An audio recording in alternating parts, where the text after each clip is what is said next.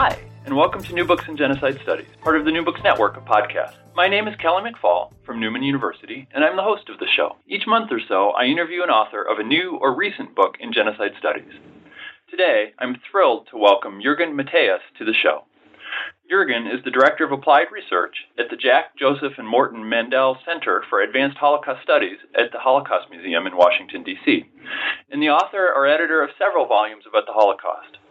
Today, we'll be talking about his book, War, Pacification, and Mass Murder, 1939, the Einsatzgruppen in Poland, which Jürgen edited with Jochen Böhler and Klaus Michael Mallmann. The book is part of a series of books published by the museum entitled Documenting Life and Destruction Holocaust Sources and Context. Like the other books in the series, this book includes a wide variety of carefully chosen documents. But rather than simply providing a paragraph of introduction to go along with the documents. Jurgen and his colleagues include extensive sections of prose, putting the documents into context and crafting a broader narrative from them. It's a wonderful book which sheds light on an important and underexamined moment in the evolution of German actions and policies. I'm thrilled to talking with him about it. And so, with that, Jurgen, thanks for being with us on New Books in Genocide Studies, and welcome to the show. Thanks for having me. So, why don't we start by just giving you a chance to tell us a little bit about your background and how you became interested in the history of the Holocaust? Well, I'm uh, uh, an historian. I'm German. I'm born in Germany, and I basically owe my place where I am right now to three people. One is Hans Mommsen, who was my professor at Ruhr University in Bochum. I studied with him there. The second person is Konrad Kwiet, the professor of German studies in Australia, in Australia, um, who supported very much my being there in Australia during my PhD, and then also was the chief historian at the War Crimes Investigation Unit, uh, which I was involved in for, for some time. Hmm. And the third person is Raoul Hilberg, who is the doyen of, of Holocaust studies, as many of your listeners might know, who fostered and, and really pushed the idea of of research and publications at the U.S. Holocaust Memorial Museum early on in the museum's uh, history. Hmm. Yeah, many many of the people who who think of the museum, and, and I think probably almost everybody in the United States at least knows about it, think thinks of the museum in terms of the exhibit, but but it actually spends a great deal of time and attention and resources supporting research into and, and teaching about the Holocaust. Um, what can you talk a little bit about what that what that element of the mu- museum's mission is and, and how the Mandel Center supports it. Well, as you said, it's, it's absolutely true that most of the, of the audience consists of the people who come through the building and spend a lot of time in the permanent exhibition. However, there is a range of, of uh, uh, things the museum is doing uh, physically in the building and then, of course, in other ways, uh, publishing on the web and in print uh, where I am at the Jack Joseph and Morton Mandel Center for Advanced Holocaust Studies within the U.S. Holocaust Memorial Museum, we really deal with in-house research and publication projects. So this is really geared towards a, a more specific and, a, if you like, a little narrower audience than the audience the museum tries to attract through its ex- exhibition. So we are trying to to mine the museum's archives, which are really extensive for anyone who has been here, I think will be quite impressed with the number of, of documents that we have here uh, on site, which have been gathered over many years in more than 40 countries. Uh, it's part of the museum's mission on rescuing the evidence. So this is really the basis for our project on documenting life and destruction that you briefly described in your setup piece and we are really privileged to, to be here, the, the, the small group of scholars who work on this project, uh, to mine this, this material and to have it right there at our fingertips. Increasingly, however, a lot of that material that's here in the archive uh, can be accessed also online. So this is hmm. going in conjunction with digitization that many other institutions are doing too. This is maybe appropriate an appropriate time, Jürgen, to, to give your disclaimer. Yes, well, I have to say that what I say are, are my opinions and not the the opinions of the U.S. Holocaust Memorial Museum. Um, so, what is this series about? How did you all decide to to, um, to work on this series, and what are your hopes for it? Well, uh, it's really an outgrowth of, of the amount of stuff, let's put it that way, uh, that the museum has collected here. It comes in, in multiple formats. So it's not only documents, uh, as we classically would understand them, written documentation from the Nazi era. Uh, there's a lot of material that we have here by way of microfilm copies that come from a range of archives, again, from many, many countries. Uh, the project started basically uh, in the, with the time of the emergence of the museum, uh, with the Soviet Union when it was starting to disintegrate, and from there has really spread into, well, most of the, the countries on the globe, really, as, as, as far as they have any uh, um, archival uh, um, of documentation that might be relevant to the museum. So there was a, a, a massive collecting effort underway, and it still is. So the colleagues who are working on that are still very active in many countries. It's here, it's available to, to researchers and many of our fellows. One of the programs the museum is doing here and the center specifically is, is geared toward attracting fellows. We have a competitive a fellowship program, mm-hmm. and these people, of course, come here, spend several months here, do their project based often on the archival material here in-house, and then they go back, write a book, and that's it. So the idea in setting up this unit that I'm directing um, is really to produce something that these individual scholars might not be able to do hmm. because it, it requires a long duration to get it done. It requires specific resources and a lot of resources, especially money in some respect, because it takes so long. And also use the opportunity that we have the material here and constantly as we sit here, we are so close to documentation. I should mention that in addition to documenting life and destruction, the other large-scale project that we are doing here uh, uh, at, at, our little uh, unit of, of applied scholars is the Encyclopedia of Camps and Ghettos, mm-hmm. Uh, which is a massive undertaking, uh, has been going on for more than 15 years so far has produced two volumes, one on, if you like, the standard classical concentration camps, and the other one's on ghettos. Uh, there are six more volumes to come. It's a, it's a massive undertaking, and we're, we're still at it. So between this and the other project, this is really where we where we spend our time.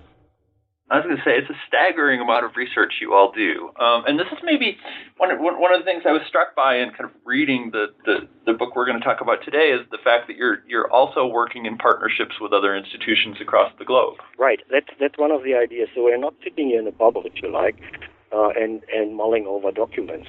This is really meant to be uh, done in conjunction with scholars in in this country uh, and across the globe. Um, we have contacts uh, that are quite intensive uh, to colleagues here in the U.S. and, and elsewhere. But also, it comes back to the notion and to your question that you asked earlier, what, what the audience is. And, and mm-hmm. clearly, uh, we are primarily trying to reach uh, um, students of the Holocaust, and that, that could be those who teach it and those who study it at, at colleges. Uh, we are not aiming primarily at high school students. That's another kind of branch, if you like, of the museum yeah. that, that, deals with that. But clearly, we also uh, we are trying to attract uh, an interested audience that that uh, is interested in the Holocaust in general and and in its many uh, topics uh, that uh, many of which have not been researched properly and and who are willing to encounter new material because what we do is really trying to showcase the documents while we offer contextual analysis focus is on documentation. And, and my little bit of anecdotal evidence suggests that this, or would suggest that this series succeeds. Right? I've used this in um, used various volumes in the series in my classes, and students are always very interested in them and and read them, which seems normal, but in, as you probably know, with university students, is not actually always done. But here they do it, which is a good sign. Indeed, it is, and of course we are we're happy when whenever that happens. Uh, within our series on documenting life and destruction, we have a subset of Jewish responses to persecution mm. from 1933 to 1946. Five volumes uh, and altogether hundreds and hundreds of documents. Now that, of course, is a large chunk of stuff, and it's really a lot to ask for uh, college students to, to read all that, and clearly mm-hmm. won't happen. But there is a, there is a corpus of material that this publication presents, as do others, of course, but this one particularly on that subject Jewish responses that is available and that indeed teachers in the classroom are using uh, in extract. Um, and of course, they're trying to focus on what they're interested while they're teaching uh, on their specific topics. But that's the kind of outreach that we, we want to have. So it really is uh, the teaching folks, the students and their teachers. So let's then talk about this book in particular. And why did you decide to include this book in the series? Well, we thought this is a topic that isn't really all that much on people's radar. Um, we we seems to be almost uh, commonplace to say that yes, the Holocaust, properly understood, uh, started with the war. However, the the Polish campaign is not really uh, integrated into that to a large degree. Um, it is seen often as a still a fairly standard military campaign, mm-hmm. and if atrocity happened, um, they were part of that campaign and aren't really talked about much. So we thought we want to correct this, this uh, presupposition that's out there, uh, and also, of course, by focusing on a specific unit or set of units, the security police and the SD, that created those reports and other documents that we feature in that volume. We know, and probably the audience knows, that the security police and SD, which was commanded over by Reinhard Heydrich, turned out then to be the core group uh, for the implementation of the Holocaust. So here we have an early, early incident or set of incidents and a campaign that looks like the prelude to the Holocaust. Now, when you read the book, you see that this is not quite the argument that we're making, and mm-hmm. perhaps that's something we talk about uh, in the next question. Yeah, and, and just as a side note to listeners, um, if you haven't been listening for a while, um, I interviewed Robert um, Gerwarth about his biography of Heydrich, oh, a year or two ago. And if you're interested in him, you can find that podcast on the website. Uh, but let's start. How did German leadership and, and the people involved in planning for the war, what did they anticipate the war against Poland to be like? Well, I think um, if you if you focus uh, on the on the leadership um, from Hitler downward, and including the, the military elite, mm-hmm. there was the understanding that Poland is an illegitimate state. That this is an aberration that came about, uh, as many other things, uh, as a result of World War One. Now, for for the traditional elites in Germany, World War One was a disaster, and of course for the larger uh, population too. But particularly for these conservative elites, uh, the nationalist circles, the idea that there was a, a state uh, uh formed after World War One that incorporated former German territory was just outrageous, and it had to, to disappear from the map. So this is an idea that is really shared um, among top Nazis and the conservative uh, military leadership. And so, along with the German military, as, as you suggest, these, these units called Einsatzgruppen enter Poland in the uh, quite quickly after the invasion starts. What, what are these Einsatzgruppen? Right. So, in addition to the to the fighting corps, which of course the, the Wehrmacht, the German military, which is the backbone and really the core of, of military aggression, moving forward, fighting the enemy. Uh, there was an understanding fairly early on in the planning for this campaign and subsequent ones that it was not enough to just take out the, the, the enemy by way of, of defeating Polish army, but you had to do a second thing, and that is to secure the area for long-term domination. Securing and, pacific, uh, and pacifying that area required the use of non-military entities. And there was an agreement between the military leadership and the SS, headed by, by Heinrich Himmler, of course, mm-hmm. to help the military out by way of providing police units, mobile units, that would follow the advancing German military very quickly and would perform key functions in squashing anything that looked like resistance. So the key focus of these of these units, which are highly mobile, very small, is to to identify potential enemies, and then to to fight them and and take take them out. Um, that could mean a, a, number of things: arrests, um, and then of course execution.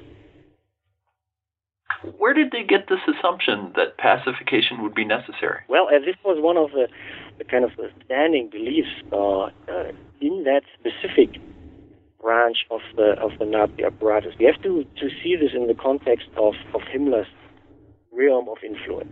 Uh, this is, of course, a, a unit that at its core consists of, of very uh, uh, committed Nazis, many of whom have been early on party members.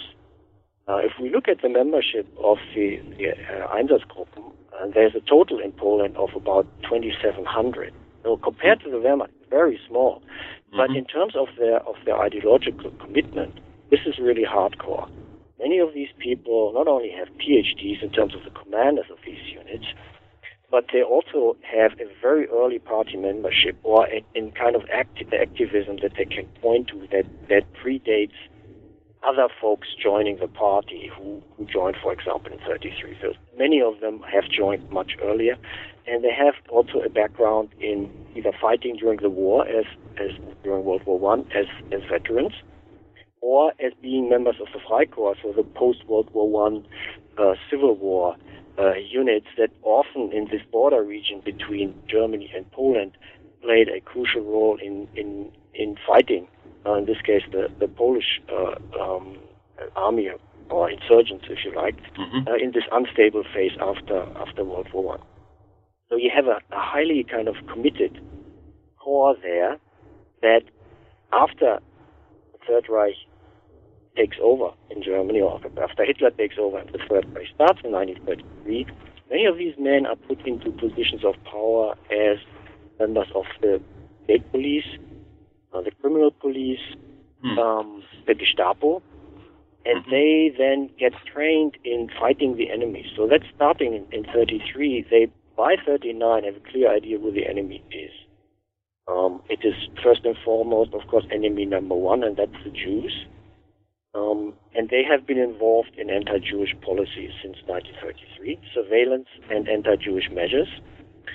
And then, of course, it's anyone who is ethnically or racially not acceptable. And if we're if we're looking across the border, that would be the great bulk of the Polish population, with the exception, at least that's in the in the in the mind of the of the Nazis at the time, the exception of the ethnic Germans. So those people who have who have a German heritage, live in Poland, and are seen as, as member of the, the German folk proper. So, and as these people are preparing, both in the military and, and, and in the Einsatzgruppen, are preparing to go into Poland in, in, in late August, how detailed are their instructions? The instructions were were not really all that detailed. Uh, so they were rather vague. If we, we look at these documents, many of which have survived, we don't find clear orders there. We find a kind of a range of, of broad topics that, that were to be covered. But when it comes to executions, for example, who is to be executed, you find very little, if anything at all. Mm. And that is not so surprising if we keep in mind how, again, Himmler's apparatus functioned. This is not so much a, a traditional military uh, uh, um, machine. Of course, there was kind of the ideal by Himmler to, to make it look like the military, and they all felt like soldiers, that's for sure. But they were also trained to be to be initiative on that, uh, to take initiative on their own, not to wait until they get orders from the top and then to merely follow orders. They were there because they, especially the officers, were appointed because they were expected to have a thorough understanding of the ultimate goal. And based on that understanding, you use all opportunities that you have that open up along the way to make this goal come true. So that means that you are the expert on the ground. The, the unit commander knows best what to do. And within these general guidelines, which again are often quite vague, it is left to the unit commander and his men to execute policy towards a, a, a commonly understood goal. And that's a, that's a phenomenon that starts uh, uh, in that campaign in 1939. Uh, and then we can we can perceive that uh, in a much more radicalized fashion uh, once the war starts against the Soviet Union in 1941, which is also uh, a, a, key, that is really the key uh, um, aspect of Einsatzgruppen history uh, in uh, in the in the Second World War because there is a massive killing wave that wave that starts immediately after uh, the Einsatzgruppen get deployed in the Soviet Union in 1941. It's a little bit different in, in Poland, also with a different target group. So, what do they find in the initial days of the campaign, and, and how do they respond? Well, they find basically what they're looking for. So, mm-hmm. you can see uh, a mindset that is pretty much set, um, that doesn't allow for much kind of uh, taking in new impressions. They are looking for for um, partisans, if you want to use that word. That's not the one used at the time. Uh, mm-hmm. Uh, but they're looking for anyone who could pose any kind of resistance. Um, and the, the German military has a similar uh, obsession. So while the military is, is very nervous and many units start executing Polish civilians, the Einsatzgruppen uh, do the same.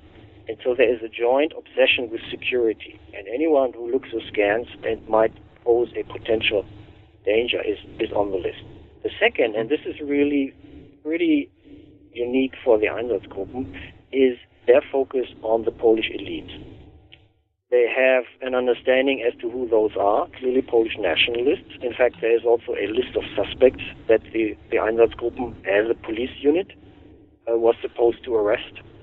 Uh, it wasn't always very accurate. It was often outdated. But anyway, it, it indicates a, a, a pre-identification of a set uh, of enemies. And Polish elites, so members of the clergy, uh, intellectuals, politicians, most of them non-Jews were on that list. And then, of course, on top of that, you have the traditional uh, uh, enemy number one, the Jews.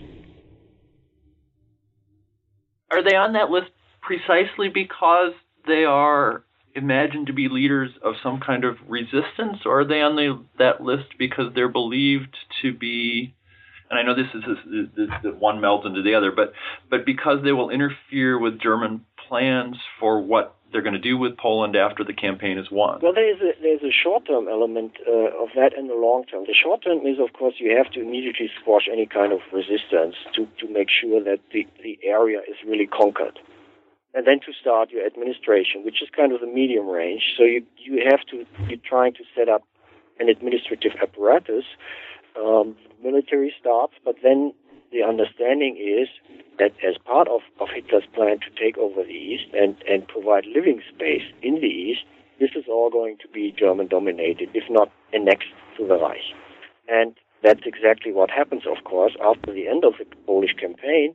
The eastern chunk gets taken over by, by the Soviets, who are at that time an ally uh, of Hitler, uh, and join the the, the, the fighting uh, on the 17th of, of September, so basically uh, two and a half weeks after the Germans have, have started invading Poland. And the, the western parts of, of Poland get integrated, annexed to the Reich, uh, while there is a chunk of Poland left that becomes the Generalgouvernement, which is under special uh, administration under Hans Frank, uh, a former lawyer to, to Hitler, uh, and is also where we we look at ghetto images and, and things like that, this is what we associate with Poland at the time. So the, the Generalgouvernement is really the a, a, very prominent feature of German domination. The bottom line is, at the end of 1939, Poland doesn't exist anymore. How much violence is there? And, it, and it, I, maybe I should ask: Do they find what they're looking for precisely because they're looking for it, or is there actually significant, I guess we can call it partisan resistance? And well, I think it's a mix of both. You uh, 1st mm-hmm. you have real resistance, and there are atrocities committed against ethnic Germans, uh, particularly in in Bydgoszcz uh, or German Bromberg, where the Germans coming in can point to atrocities being committed. And that is a, that triggers a massive uh, wave of, of violence in that city and in the vicinity, particularly, where several hundred are executed immediately once the Germans take over. Overall, the, the numbers of those killed is, is difficult to get at. And we have estimates. Uh, mm. the reason is that the, the reports that are incoming from the units are often not there.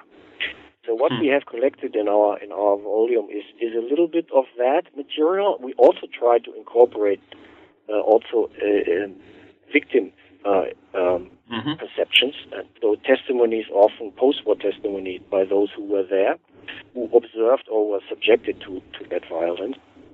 Uh, and then there is post-war uh, uh, judicial um, investigations that shed little light on on this this part of the history. The estimates are in the range of 10,000 civilians being killed during the fighting, another 16,000 until the end of October. So, but afterward, after the end of the um, um, the fighting, and then uh, for the the areas annexed by Germany, uh, the the estimate of those Poles, Jews and non-Jews, uh, is at 60,000 until the end of 1939. But hmm. there is a large, there's really a, a, a chunk, uh, it's kind of a, a, gray zone there.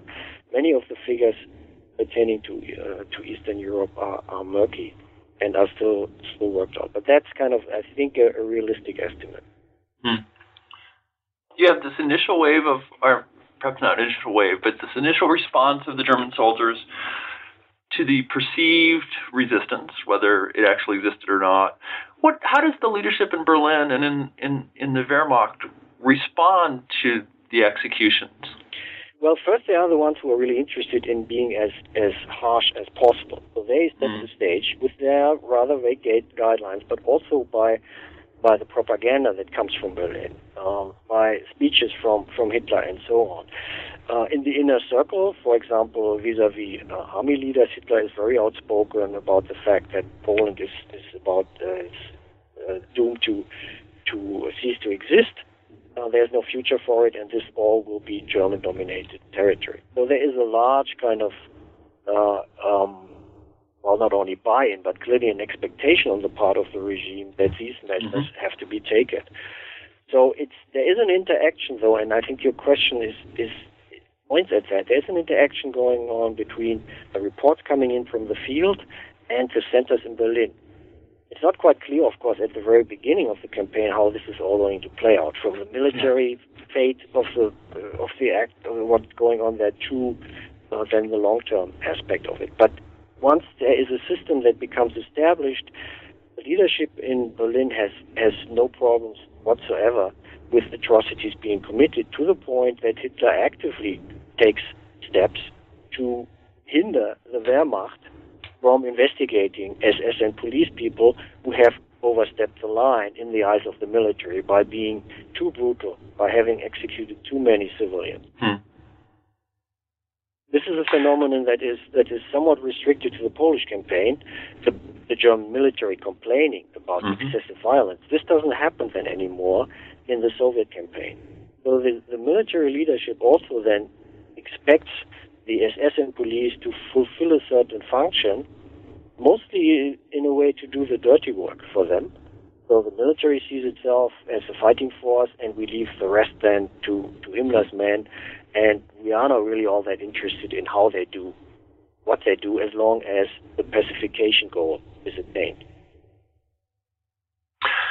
I was really struck um, in some of the documents you you reproduce that that outline and, and I'm not I'm not sure govern is the right word, but lay out the relationship between the Wehrmacht and the Einsatzgruppen about about how ordinary they sound, um, about how bureaucratic and administrative they are. I'm, I'm the the image that's or the the part that sticks in my mind is this I, I think it's in the agreement before the campaign actually starts where this this procedure laid out for how arrests will be conducted and you've got two carbon copies of arrest reports and this carbon copy goes you know it's not what i think people expect to read when they read documents about death and destruction. Right. Well they, this is not unstructured violence this is structured along the lines of a military campaign and with the background mm-hmm. of, of the experience within particularly Himmler's apparatus.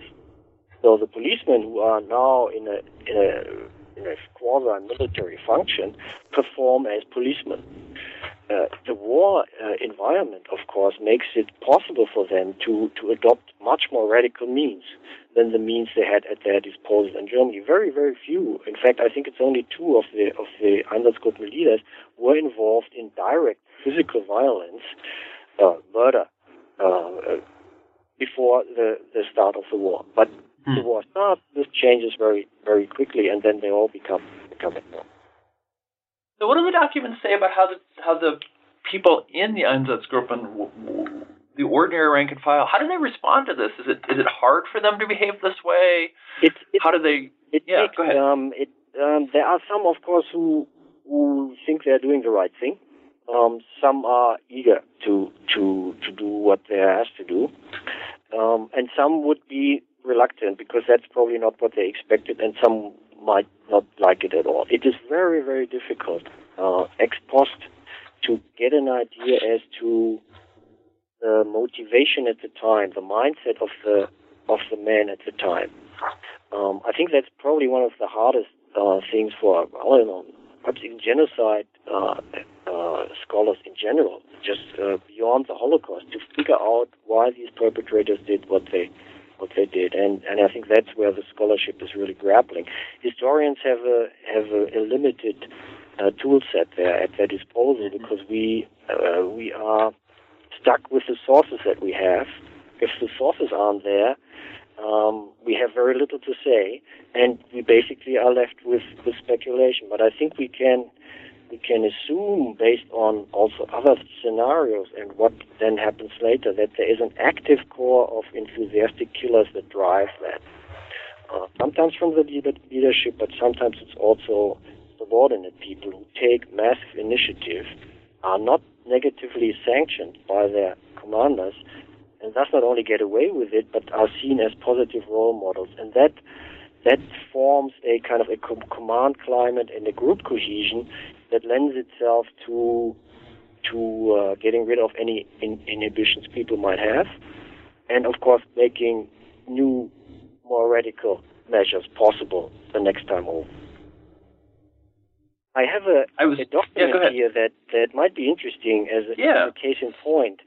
Um, and that's a little, I mean, I have to explain what it is. It's a little odd because it's an, an SS uh, investigation done uh, in, in late 1939 and so one wouldn't really expect the SS uh, investigating excessive violence, right, uh, among its its own its own uh, members.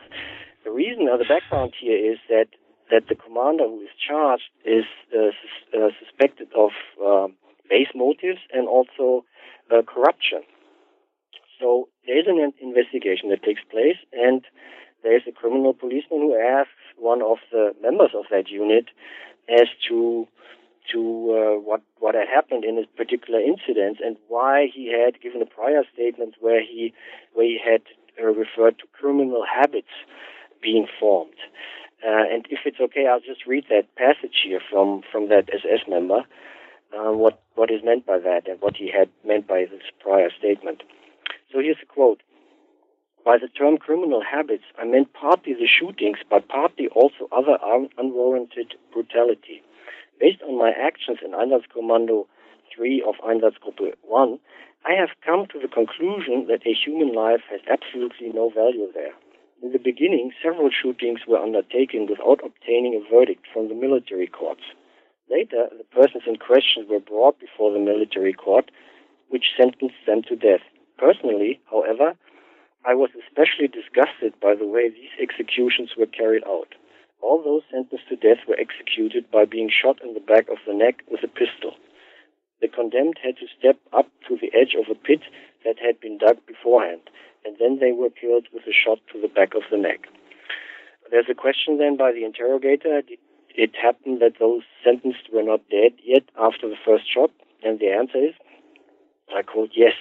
In these cases, further shots were fired. The members of the execution squad were just not trained for these tasks in my opinion, it would have been quite possible to hand the people over either to the Wehrmacht or to the border police for the carrying out of the death sentence. I think these people, so the members of the execution squad, should at least have been shown how to perform executions so that they would not just fire haphazardly into the back of the neck without causing, as already mentioned, immediate death. I attended one execution where I shot one of the condemned men myself. At first I stood by, and after the shots had been fired and the condemned man had fallen into the pit, I noticed that one person had not been hit at all, but had fallen apparently out of fear into the pit. I then killed that person from above, especially uh, specifically with a shot to the back of the head. Unquote. So one might wonder why this entire investigation uh, and what it would, what's behind it. Now the reason is that that um, within the SS, uh, it was perfectly fine to kill Jews, other suspects, because they were seen as enemy or enemies of the Reich. If, however, these actions were per- perceived on the basis of what was seen as base motives, greed, brutal, excess br- uh, brutality, this was seen as endangering the fabric of the units. The, the, the other men exposed to this violence would would be in danger of of becoming uh, uh, um, brutalized, and that was clearly something that the SS leadership, Himmler personally, wanted to avoid. How fascinating! I'm I'm also struck. There's a there's a document earlier in the book, and I only see this reference once, but a gender reference, and this is um, uh, a, a, a, post-war interrogation of a member of, of one of the Einsatz commandos, where he says um, that his commander or superior officer, I'm skimming through this, um, says in this action quote anyone can prove he's a real man unquote I, that that's kind of an isolated comment about gender does that reappear in other sources that maybe didn't end up in the book or uh, it, it, there is a little bit of that but you would i mean again this is this is very very difficult to find and it's also yeah. difficult to read because why mm. would that person say that why would it why would it be entered into the record? These records are often not verbatim, but then written down by the interrogator. So again, for historians, the source criticism uh, element is, is really is, is, is quite tough nut to crack. Um, I would not want to, to generalize there, but I think this is clearly what you just quoted is clearly an important aspect that there is the inner group and the workings of the inner group. Uh, the fact that uh, it, it, I think it comes back to what Christopher Browning has explained in his Ordinary Man, the, the, the situational aspects and the, the in-group mechanisms within mm-hmm. these units that are very important to understand why these men performed what they did while before and after they were perfectly well ordinary. Yeah, one of the other places um, that I found really striking in the book is the photos that you reproduce. And I should parenthetically compliment you and compliment the publishers on the fact that, that the publishers have apparently established a website where you can where you can access the pictures in a larger and more detailed fashion. I think that's wonderful. But but the photos are really startling. Um, what do you make of the fact that German soldiers are taking pictures of what they're doing? Well, I think uh, this was probably for many of them the first time they they left the country. Um, mm. There was uh, a war tourism uh, of, of sorts, and many soldiers had access huh. to cheap photo uh, uh photographic uh, cameras, um, and that was a, a, something that is not really all that uncommon. So photographs were made all the time. Sometimes, although it was prohibited, mass executions were not to be uh, to be photographed. Still, it happened, and there is quite a number of, of sources that, that are left uh, that document uh, these atrocities. Um, there's one sequence, uh, it might be the one that you refer to, uh, where you, we reproduce album pages, mm-hmm. photographs that are integrated into a narrative that is created by the officer or the member of the Einsatzgruppe. And there you can see not only the isolated image, uh, which we can read one way or another, but the storyline that this Einsatzgruppe member wants us to to be aware of. Now, obviously, this might have been primarily for his own consumption to kind of show around within family and, and, and fellow unit members, but it, it indicates as to the kind of experience they were they were having and how they saw this as a really a memorable piece of their of their own life, and something that was almost like an like an exotic attraction or like a, a, a visit to I don't know to Paris where you would make photographs and and and you wanted to record that. What about the victims in terms of their role in Polish society? What, how are or are are women and men treated diff, or uh, in how did the Germans treat women and men differently, if at all? Uh, they did, uh, and that I think comes back to the to the gender perception prevailing not only generally at the time, but particularly among the Nazi elites, where where uh, women were not seen as being dangerous um, in that sense when it comes to political activities. So the, the, the target group of violence is mostly ma- male. Uh, there are women, however, who get targeted, um, uh, either because of their political background uh, or because they were active in the Catholic Church, often based on allegations that were fabricated or false. Uh, generally, however, the, the, as far as we know, the vast majority of the victims executed, and I mentioned the number 60,000 until the end of, of 1939, were male and they were predominantly non-Jewish, again, members of the elite. So then, is there a way in which Jews as target or as victims play a different role either on the ground or in German thinking than the broader categories of victims and threats the Germans perceived. They do, they clearly do, and, and I think that has also to do with the, the overall image of the Jew, so this kind of very strange collective singular that that hmm. anti-Semites uh, often use.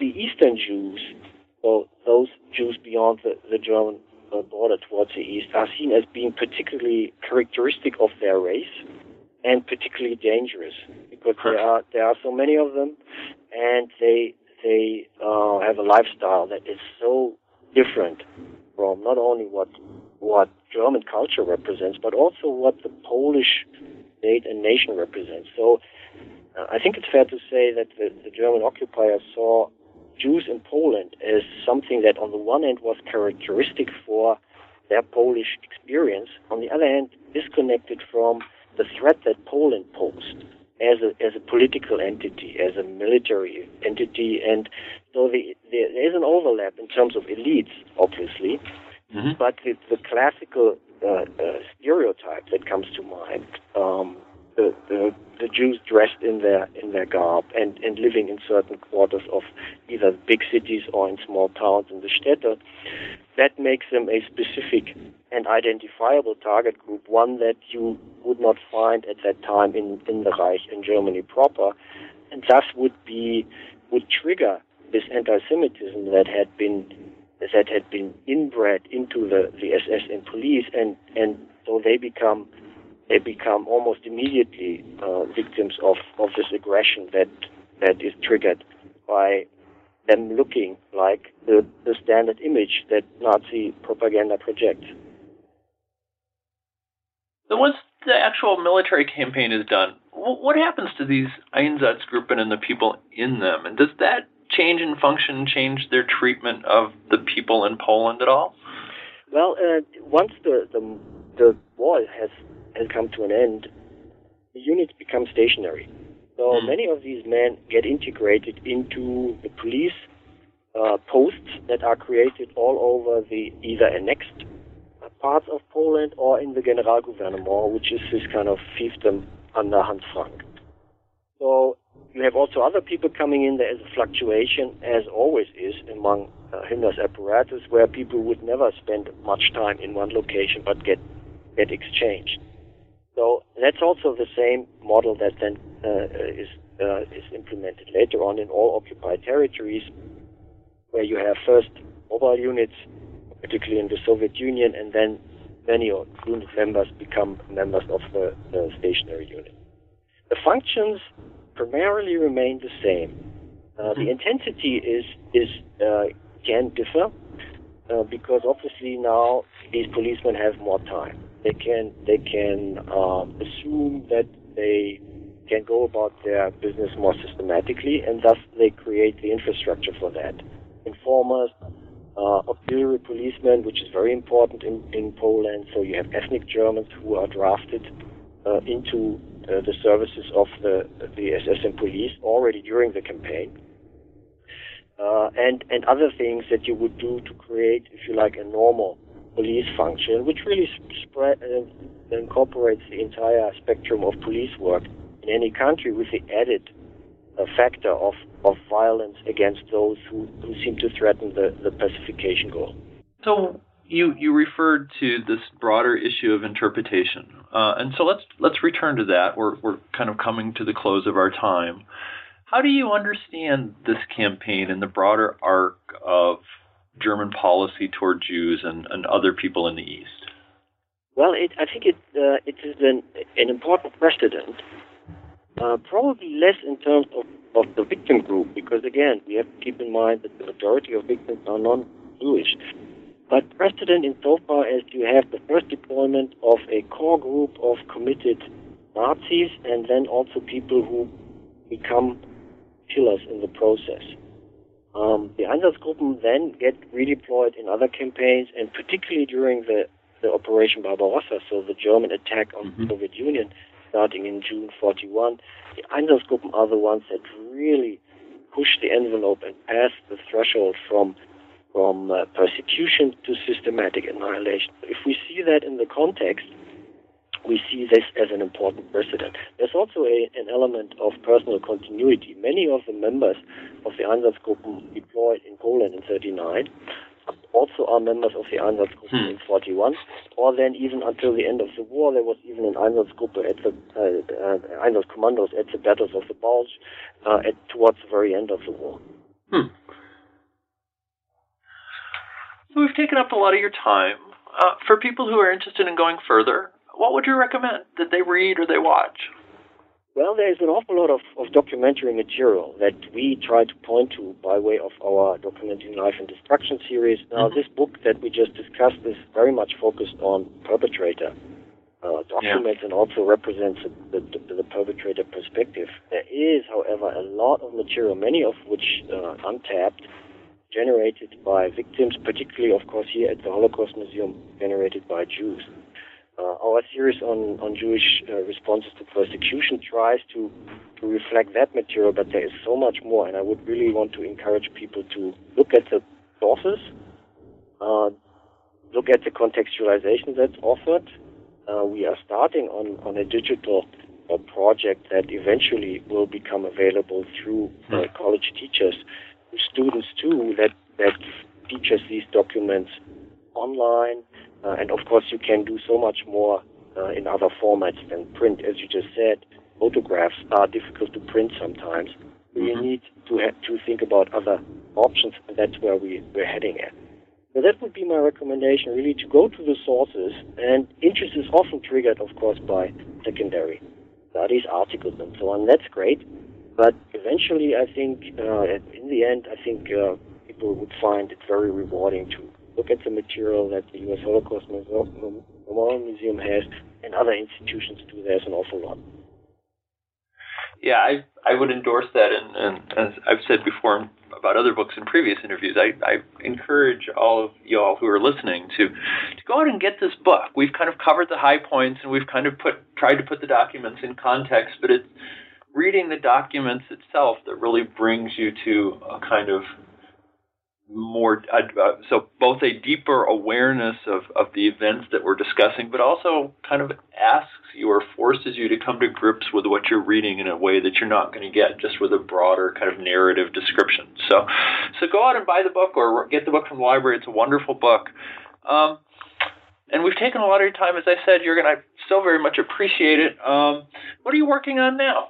Well, as part of our series, uh, we're currently working on on the final touches of uh, the diary of Alfred Rosenberg, uh, with one of the, the leading Nazis um, and the close mm. associate to Hitler. The book will come out in German in, in April uh, uh, and in, in English in the fall. Uh, the series will continue, um, and so there's a lot that still is is here in the archive and elsewhere that we can draw on.